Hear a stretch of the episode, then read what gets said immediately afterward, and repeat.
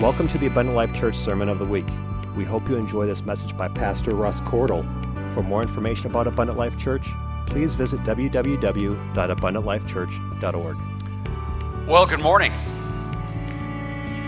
It's good to be with everybody in the house this morning. We do have a small contingency here. Thank you to our worship team, Sister Angela and our worship team, for awesome worship this morning. If it came in a little bit choppy for you this morning, we're splitting feed between Facebook and YouTube, and so we're still learning some technology. This is officially the inauguration of our first service in live streaming. So appreciate you so much for joining us this morning. We have lots of friends, we have family, we have our church members, we have apparently the entire day surgery department at Waukesha Memorial Hospital.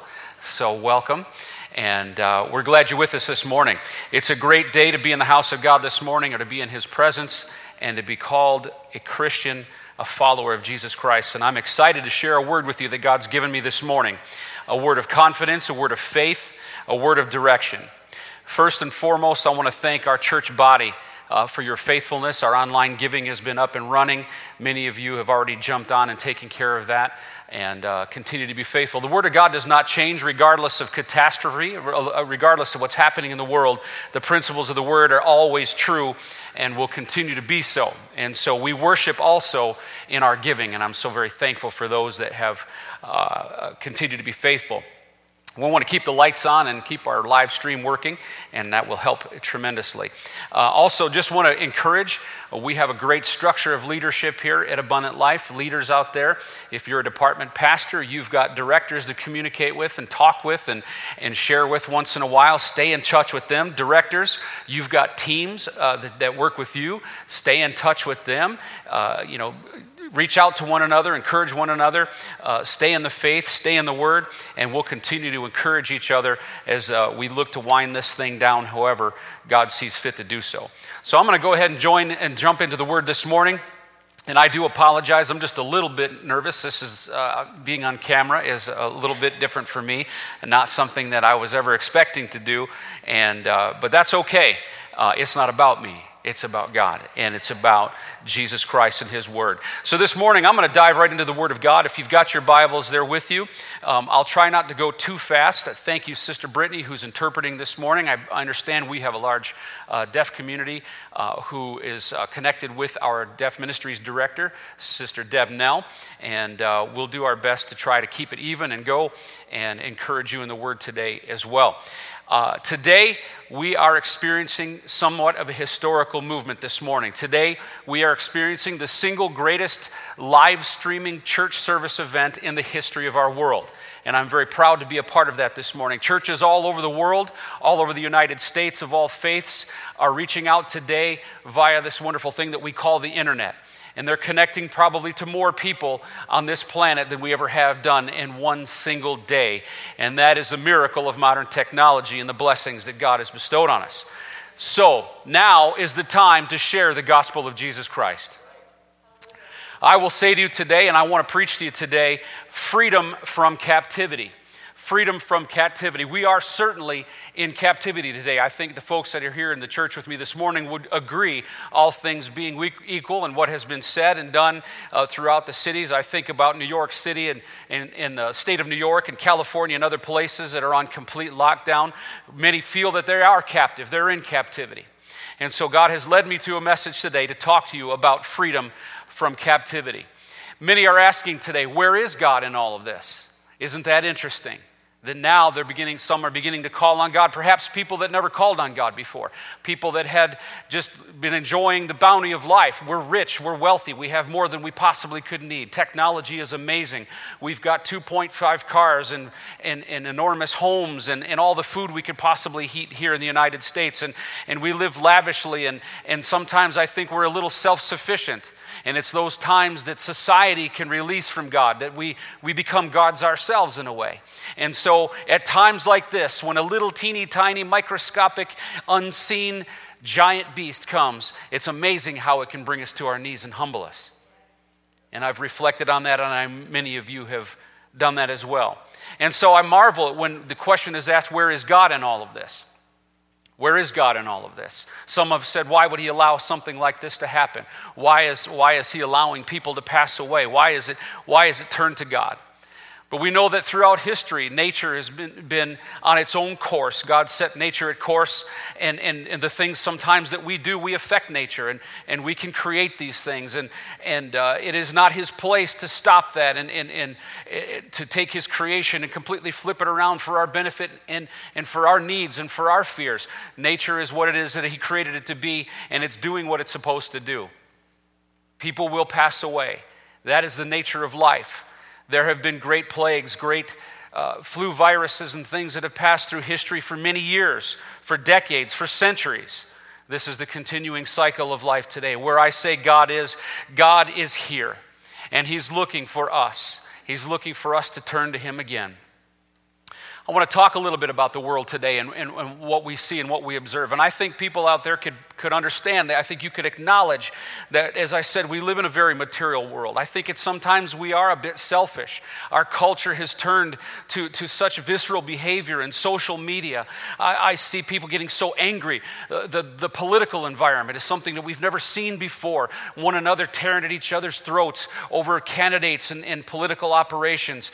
We neglect each other. Marriages are breaking, families are broken. We spend more time in front of screens than we do talking to one another. The life is so busy. We have so many conveniences. We have so many technological developments, and yet we're so busy and we're so surrounded by people constantly, surrounded by all these feeds, and yet we are utterly alone in this world. People are hurting everywhere. Prior to this catastrophe, people were hurting, lonely, distraught. All of these conveniences, all of these modern things that we have in entertainment and video and all of this other stuff. And yet we're utterly alone. And I tell you today that when God is not at the center of our lives, when he is the periphery, it's times like this that we're brought to our knees and we turn to him and say, God, where are you in all of this? And God is telling you this morning, I've been here the whole time. I've been here the whole time. You know, I look back at ancient Israel, the Old Testament of the Bible. Israel constantly moving in from favor to God to apostasy, continuously failing him and then being drawn into captivity. The entire Old Testament, is literally a story of an entire nation, literally the apple of God's eye, God's people, constantly being drawn into captivity by one nation or the other and finding themselves in that position, finding themselves captive, not knowing what to do, and eventually calling on God, God, where are you in all of this? And of course, he hears their pleas. And when they turn around, he releases them from captivity. We've become material, wealthy, as I've said. In some ways, I think we've fallen into the same apostasy that Israel did so many times in the Old Testament. Apostasy simply means the abandonment of faith, the abandonment of your religion, essentially putting God on the back burner, setting him aside. We become self-sufficient, masters of our own universe. We have great jobs. We have all of this wealth and bounty. Stock market soaring, our 401ks padding nicely, our future looking bright. And suddenly, we're taken captive by the enemy. As I said, Israel was at the center of God's universe, the apple of his eye. You know, Gentiles at that point didn't even count. In the Old Testament, Gentiles weren't even really, barely humanity. God was so focused on Israel. That was his creation. That was his people. They were the apple of his eye. And yet, and he provided them everything. He provided them the word. He provided them the law. He was with them. He spoke directly to his leaders like Moses. But eventually they would turn their attention from him. They would harden their hearts. They lifted up other gods before him. They began to worship material, worship other things. How different is that from today? We worship our bank accounts. We worship our belongings and our possessions. Sometimes we worship one another. We worship our freedom. This is not to say that we shouldn't enjoy the bounty that God's given us. For heaven's sake, he's blessed this nation beyond comparison in the history of the world. And he blesses his people, and he blesses those that do serve him. And we should enjoy those blessings. There's no doubt about that. But when they rise to a place that is higher than God in the proper hierarchy, that is when things begin to go wrong. That is when we displease him. The Israelites often attacked the prophets, the people, the priests and the pastors and the ministers that were sent to them to preach the word and to deliver his message. They would attack them and oftentimes kill them because they were telling them things they didn't want to hear. They were talking about things like sin. They were talking about things like failing God, failing to follow his law. And so they would be drawn into captivity. Sometimes captivity wasn't totally bad, but many, many Israelites were killed or suffered torture, imprisonment. But sometimes the finest citizens of the nation would be taken into custody and became members of the court. As a matter of fact, in the Babylonian captivity with King Nebuchadnezzar, it is said in the Word of God that when they were released or had the opportunity to be released, they didn't want to go. They enjoyed the heathen king. They enjoyed the things that they had. They didn't want to go back to that restriction. And God was greatly displeased. But sometimes during the time of repentance, God would hear their pleas, and Israel would be released to go back. And what would they do every time? They would rebuild. Because the temple would be destroyed, cities would be destroyed, Israel would be destroyed, and they were released to go back home to what they knew was right, serving God. But every single time when they went back, they were rebuilding.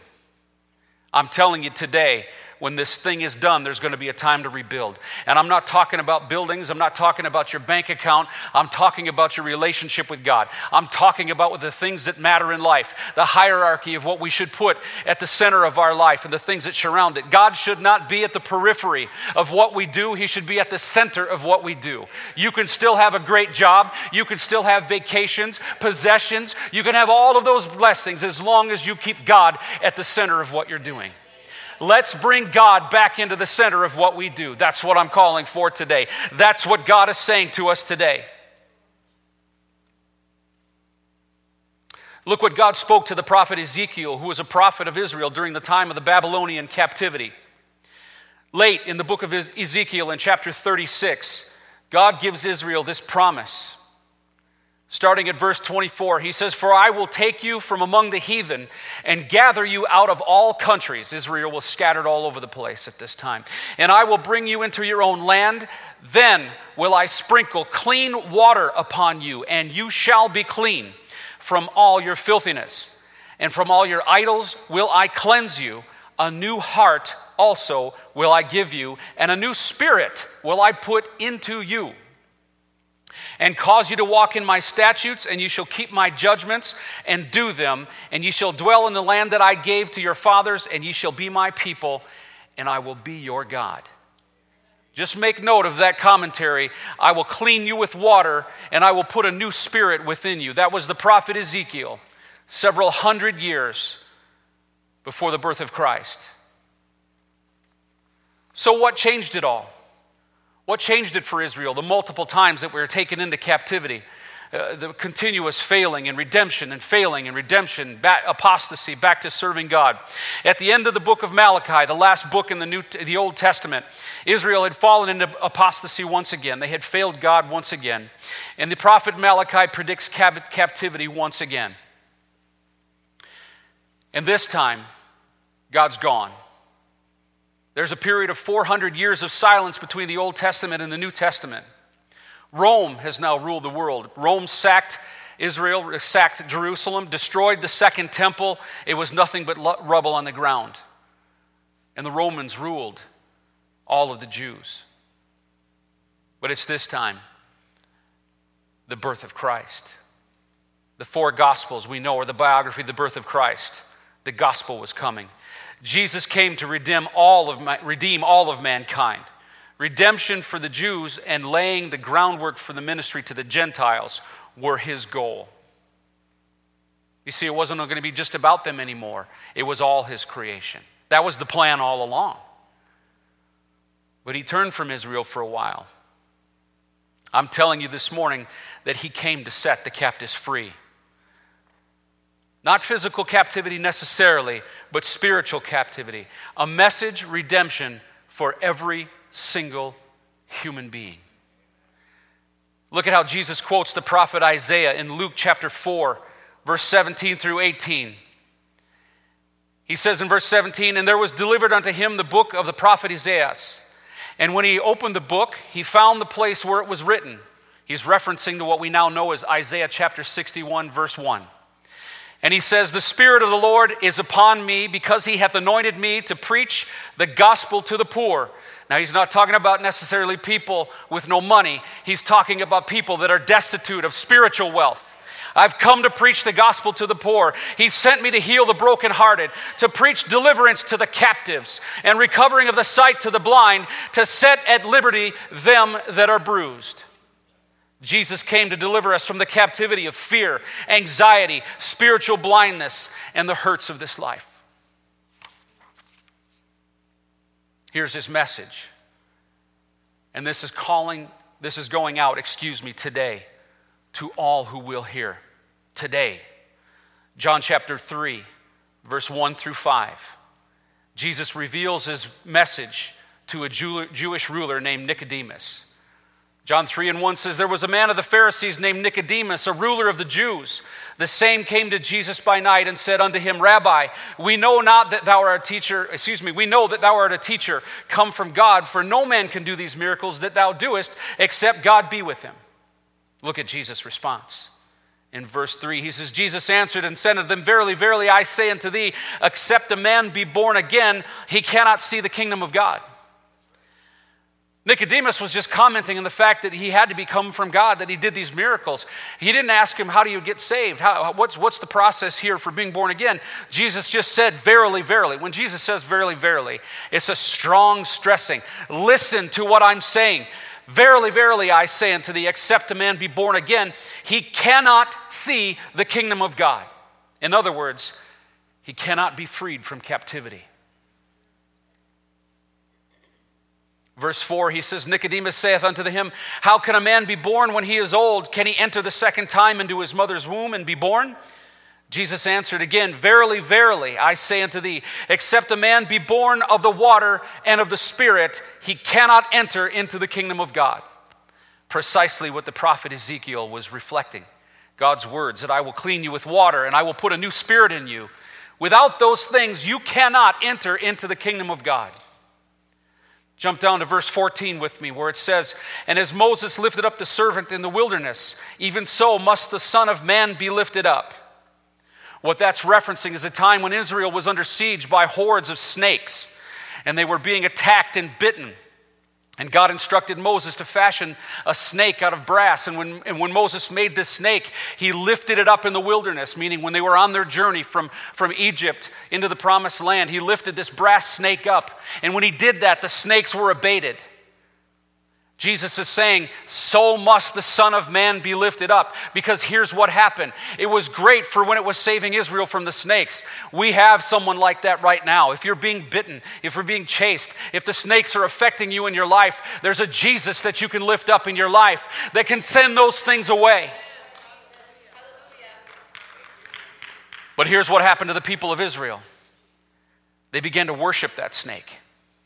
They began to hold it higher than God because it was saving them. It was protecting their flesh. It became a personal convenience thing. And so when Jesus references that part of the scripture and Moses lifting up the snake, he was talking about the fact that the people began to worship the snake. He's saying, so must Son of Man be lifted up and worshiped. Now look what he says in verse 15. He says that whosoever believeth in him should not perish, but have life eternal. Now many of you, if you've ever watched a football game, or if you've been around long enough, you've heard this next scripture, John chapter 3 and 16. "For God so loved the world that he gave his only begotten Son, that whosoever believeth in him should not perish, but have everlasting life." I want you to understand today that when it said that God so loved the world, it did not mean that he loved the things that were happening in the world. It didn't mean that he loved the sin that he saw. It doesn't mean that he's accepting of all of the things, the debauchery that we see in the world today, the way that people are hurting one another, the things that we've created to destroy one another. He's not loving that today. He loves his creation. He loves you and me. But that belief in him, that love that he has for you by believing is not an automatic ticket. He wants you to worship him. He wants you to put him at the center, as I said before. He wants to free you from captivity this morning, but it takes something. Verse 17, for God sent not his son into the world to condemn the world, but that the world through him might be saved. He that believeth on him is not condemned, but he that believeth not is condemned already. But he that hath not believed in the name of the only begotten Son of God. And this is the condemnation, that light is come into the world, and men love darkness rather than light, because their deeds were evil. We live in a world today, folks, where so many love the darkness. They flee the light. They turn from the light. Their deeds are evil, and they don't want to come to terms with it. They want to live as they do. God is not pleased. Verse 20 says that for everyone that doeth evil hateth light, neither cometh to the light, lest his deed should be reproved. Doesn't want to come to the light because it's going to show that we're failing, that we sin, that we fail God. Pride and selfishness hold us back sometimes from being allowed to admit those things. Verse 21 says, but he that doeth truth cometh to the light, that his deeds may be manifest, that they are wrought in God. After these things came Jesus and his disciples into the land of Judea, and there he tarried with them and baptized. He began again the work that Ezekiel spoke, the words that he gave in John chapter 3, except you be born of the water and the Spirit. He began to baptize. Do you know that at this same time as when John the Baptist, his cousin, was already baptizing for repentance at the same time? Did you know that they were doing it at the same time? And eventually Jesus went to him as a God manifest in the flesh. He went to John the Baptist, and he himself was baptized to fulfill the requirement. He was a model for that step. I say to you today that unquestionably he was telling Nicodemus, we have to believe, but we must be born of the water and the Spirit, and we cannot enter into the kingdom of heaven if we don't. What do we do when we believe? We hear a lot about believing. Believe in the Lord. Is it simply just an acknowledgement in your mind? Is it simply just a state of thought? I believe that God is. The book of James says that the devils believe and they tremble. Are they saved? Do they have a ticket to the kingdom? Look what Jesus says to his disciples in Mark chapter 16, 15 through 18. These are the words of Jesus Christ. In verse 15, he says, and he said unto them, talking to the disciples, go ye into all the world and preach the gospel to every creature. He that believeth and is baptized shall be saved, but he that believeth not shall be damned. And these signs shall follow them that believe. In my name shall they cast out devils. Shall they speak with new tongues? They shall take up serpents, and if they drink any deadly thing, it shall not hurt them. Now I love this last part. And they shall lay hands on the sick, and they shall recover. These are the words of Jesus Christ, our Savior. Look at this account in Matthew chapter 16, starting at verse 13. Jesus is preparing to return to Jerusalem. He knows his journey is to end in crucifixion. He already is prepared. In Matthew 16 and 13, he's coming out of Caesarea Philippi. He had been preaching. He's with his disciples. He says, when Jesus came into the coast of Caesarea Philippi, he asked his disciples, saying, whom do men say that I, the Son of Man, am? When Jesus refers to himself as the Son of Man, he's talking about this flesh body that I've created. Who do they say that I am? And they said, some say that thou art John the Baptist. Some say Elias, or what we know as Elijah. Others say Jeremiah, or the prophet Jeremiah, or one of the prophets. And he saith unto them, but whom do you say that I am? He's testing them. Do you get it yet? Do you know who I am? Do you really understand the message that I've brought? In verse 16, and Simon Peter answered and said, thou art the Christ, the Son of the living God. And Jesus answered and said unto him, blessed art thou, Simon Bar-Jonah. That means son of Jonah. For flesh and blood hath not revealed it unto thee, but my Father which is in heaven. Peter had a revelation. He got it. I don't know if the other disciples did at the same time. The scripture in the gospel tells us that some got it a little bit later, doubting Thomas, his half-brother Judas. It took him a little while, but Peter got it. Peter understood who he was standing in front of. And Jesus says to him in verse 18, "And I say unto thee that thou art Peter, and upon this rock I will build my church, and the gates of hell shall not prevail against it." Peter means little rock. Jesus was referring to himself as the rock. Upon this rock I will build my church, and the gates of hell shall not prevail against it. Then he looks at Peter and makes the most profound statement, I believe, in all of the Gospels. When he looks at Peter and he says, "And I will give unto thee the keys to the kingdom of heaven. And whatsoever thou shalt bind on earth, thou shalt be bound in heaven. And whatsoever thou shalt loose on earth shall be loosed in heaven." Folks, there's the foreman for the job. Jesus said, "I'm going to build my church. It's going to be built on this rock." And now I've selected the foreman for the job. I've now pointed out the leader. You better listen to what Peter has to say too. Follow my gospel. Follow what the disciples have said. They know my teaching, but I'm going to tell you what. There's one guy in my group that I've anointed to be the leader, the key speaker, and he's got the keys to the kingdom. He's got the keys, and he knows what's to be done. And whatever he binds on earth shall be bound in heaven, and whatever he looses on earth shall be loosed in heaven. That means he has the authority that I have given him to make the rules. Listen to Peter.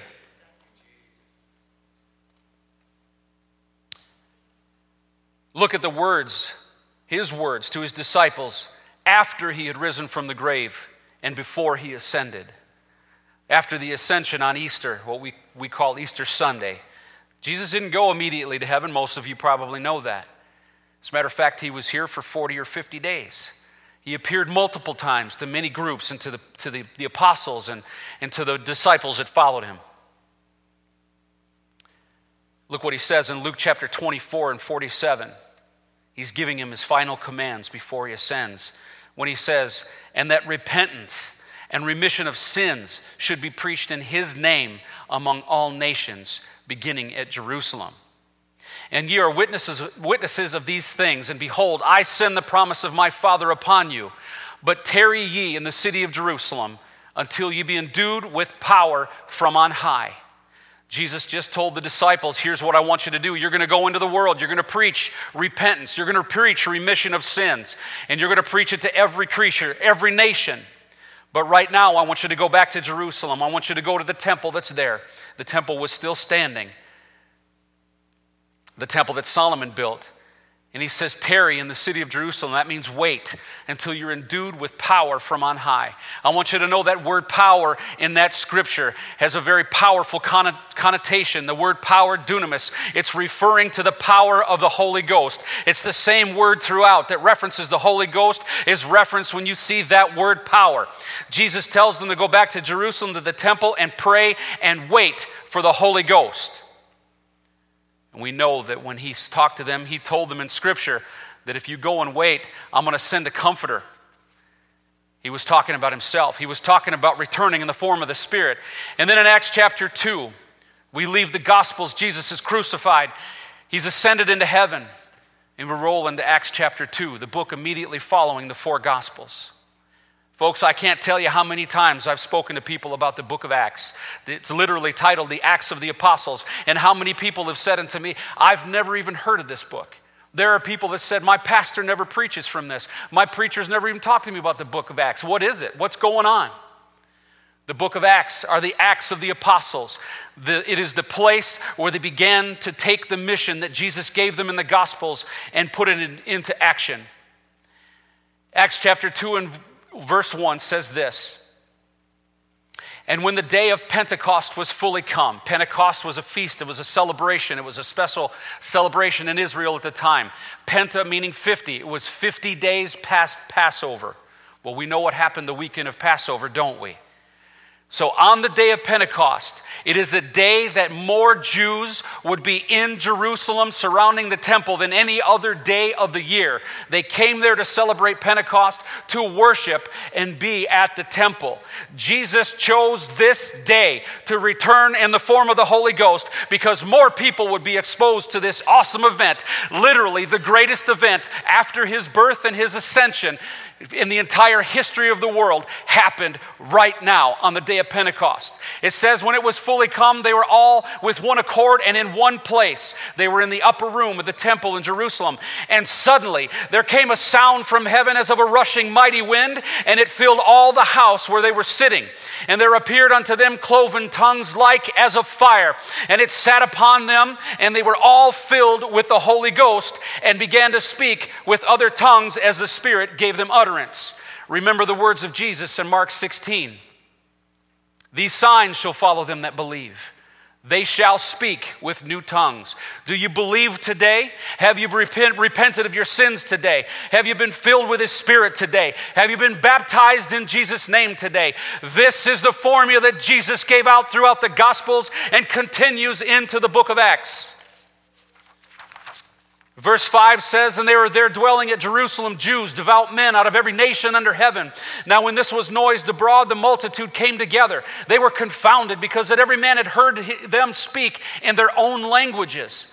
And they were all amazed and marveled, saying one another, behold, are not all these that speak Galileans? Don't forget that Jesus' followers were Galileans. They were fishermen at the Sea of Galilee. They dressed a certain way. They spoke a certain way. They had funny accents compared to the other places around them. They were confounded. How can they know our language? At this time in history, there were two languages that were predominant. The one that you spoke from the region that you came from, and Greek, the one that the Romans said everybody has to learn. That was law. But these men were speaking languages that other people could hear. And here's how we know. Verse 8 says, and how hear we every man in our own tongue wherein we were born. 9 says, Parthians and Medes and Elamites and the dwellers of Mesopotamia and in Judea and Cappadocia, Pontus and Asia, Phrygia, Pamphylia in Egypt and the parts of Libya around Cyrene and strangers of Rome, Jews and proselytes, Cretes, Arabians. We do hear them speak in our tongues the wonderful works of God. And they were all amazed and were in doubt, saying one to another, what meaneth this? Others mocking said, these men are full of new wine. Now, remember our boss man, Peter? Remember the foreman, the guy with the keys to the kingdom? The one anointed by Jesus himself to lead this work? Verse 14 says that Peter, standing up with the 11, lifted his voice and said unto them, ye men of Judea and all that dwell at Jerusalem, be this known unto you, and hearken unto my words. For these are not drunken as ye suppose, seeing it is but the third hour of the day. On the Jewish clock, that's 9 o'clock in the morning. They hadn't been out drinking. That kind of thing didn't go on at this time in history. Nowadays, it wouldn't be so odd, perhaps. Verse 16 says, but this is that which was spoken by the prophet Joel. And it shall come to pass in the last days, saith God, I will pour out my spirit upon all flesh, and your sons and your daughters shall prophesy, and your young men shall see visions, and your old men shall dream dreams. And on my servants and on my handmaidens I will pour out in those days of my spirit, and they shall prophesy. This is that. This is that which was spoken by the prophet Joel. This is what the apostolic movement experiences every single day. This is what Pentecost means. This is what Jesus brought. Not man-made religions, not made contrivances of our own thoughts. We decide how we're saved. I like this part of the Bible, but not that part. There was a prophecy that was given. Jesus fulfilled it. The prophets delivered it. This is that. There is one God, one Lord, one faith, one baptism, one God and Father of all, who's above all and through all and in you all. In verses 19 through 35, I won't take you through them. You can read them now, today, later, Google it.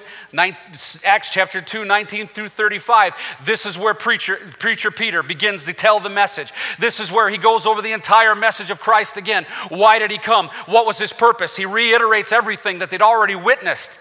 And as a matter of fact, it's just coming up where he then, after he preaches that message, he tells them all that Jesus had brought, reminds them again of what they just experienced.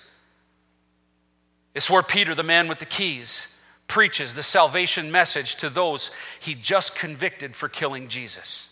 See, in that message in 19 through 35, he tells them, He tells him, you crucified the Christ. He lays it down boldly. See, Peter, before he was full of the Holy Ghost, was kind of a coward. You remember when Christ was crucified? And he told him before he was going to be crucified, he said, you'll deny me 3 times. Oh, no, it's not so, Jesus. I would never do that. But standing in the courtyard the evening of the crucifixion, somebody identified, hey, you're one of those guys that hangs out with Jesus. And 3 times before the cock crowed, Peter did deny him. But after the Holy Ghost, he became bold. And he preached that message to those men and women in 19 through 35. Look how his message fits all the others. If you go down to Acts chapter 2 and verse 36, it says he's continuing to preach the end of the message. He says, therefore, let all the house of Israel know assuredly that God hath made that same Jesus whom you crucified, both Lord and Christ. Now, when they heard this, they were pricked in their hearts. And they said unto Peter and to the rest of the apostles, men and brethren, what shall we do? They were captive. They were captive by what they didn't understand. They were captive by a mob rule. They were captive by rulers and Pharisees and Sadducees that were afraid of what Jesus was bringing. They were held captive and were not allowed to hear this message. They were told he was a heretic. They were told he was a blasphemer. They were taken captive by their own leadership. But I'm telling you today, this message that Peter taught was designed to free the captive. When he looked at them and he said, I know you're guilty in your hearts. I know you're pricked in your hearts. In verse 38, this is what he said. They're afraid for their souls. They're afraid for what they just heard. In verse 38, he says, and then Peter said unto them, repent, be baptized every one of you in the name of Jesus Christ for the remission of your sins, and ye shall receive the gift of the Holy Ghost.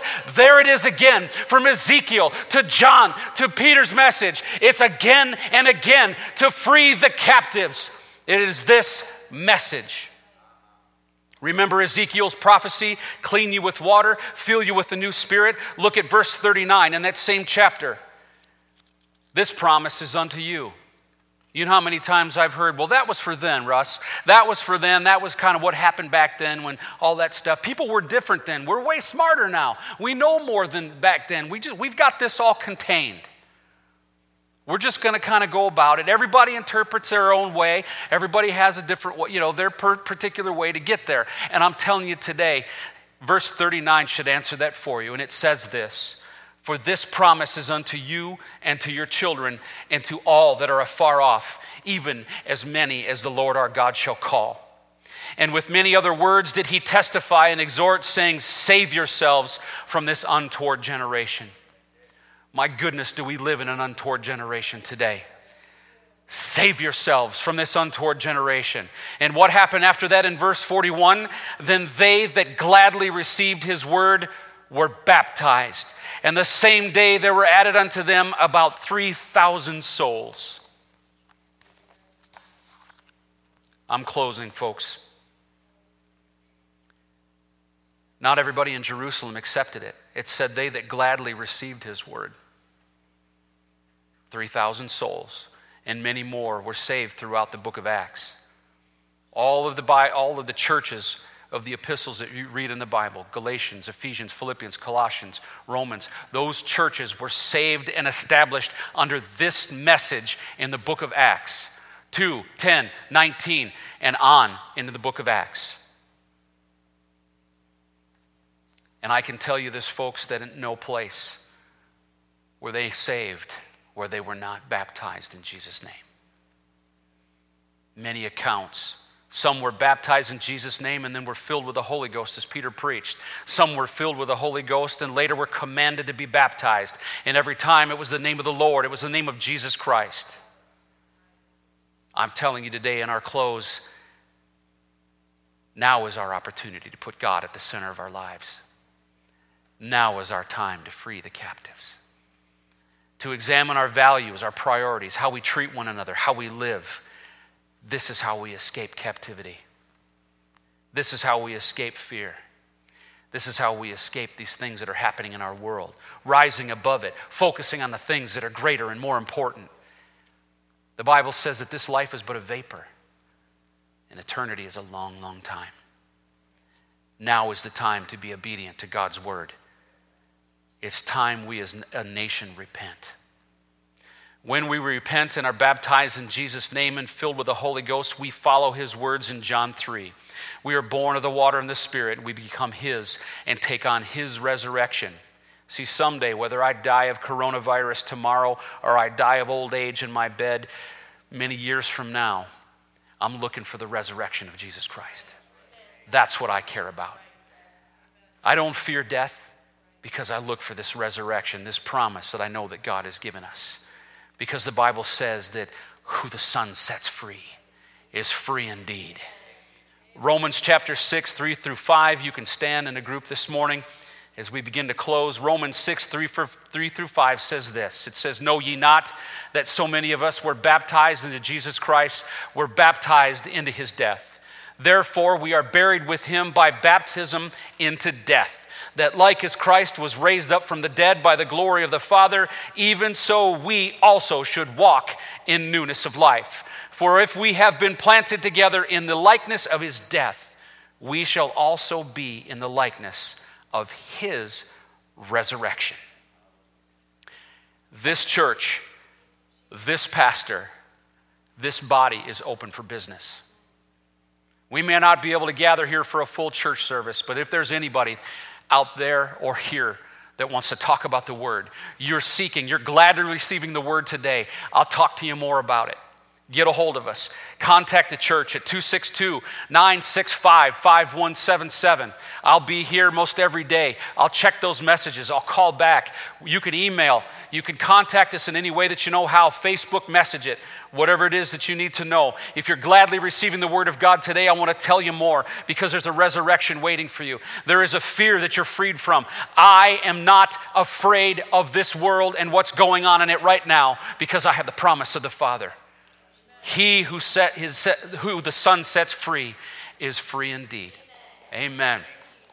Thank you for joining us this morning. Thank you for listening to this Abundant Life Church podcast. We pray it has strengthened your relationship with God and will continue to be a light unto your pathway to heaven. If you have any questions or comments regarding this podcast, please telephone our ministerial team at 262-965-5177. Or email us at info@abundantlifechurch.org.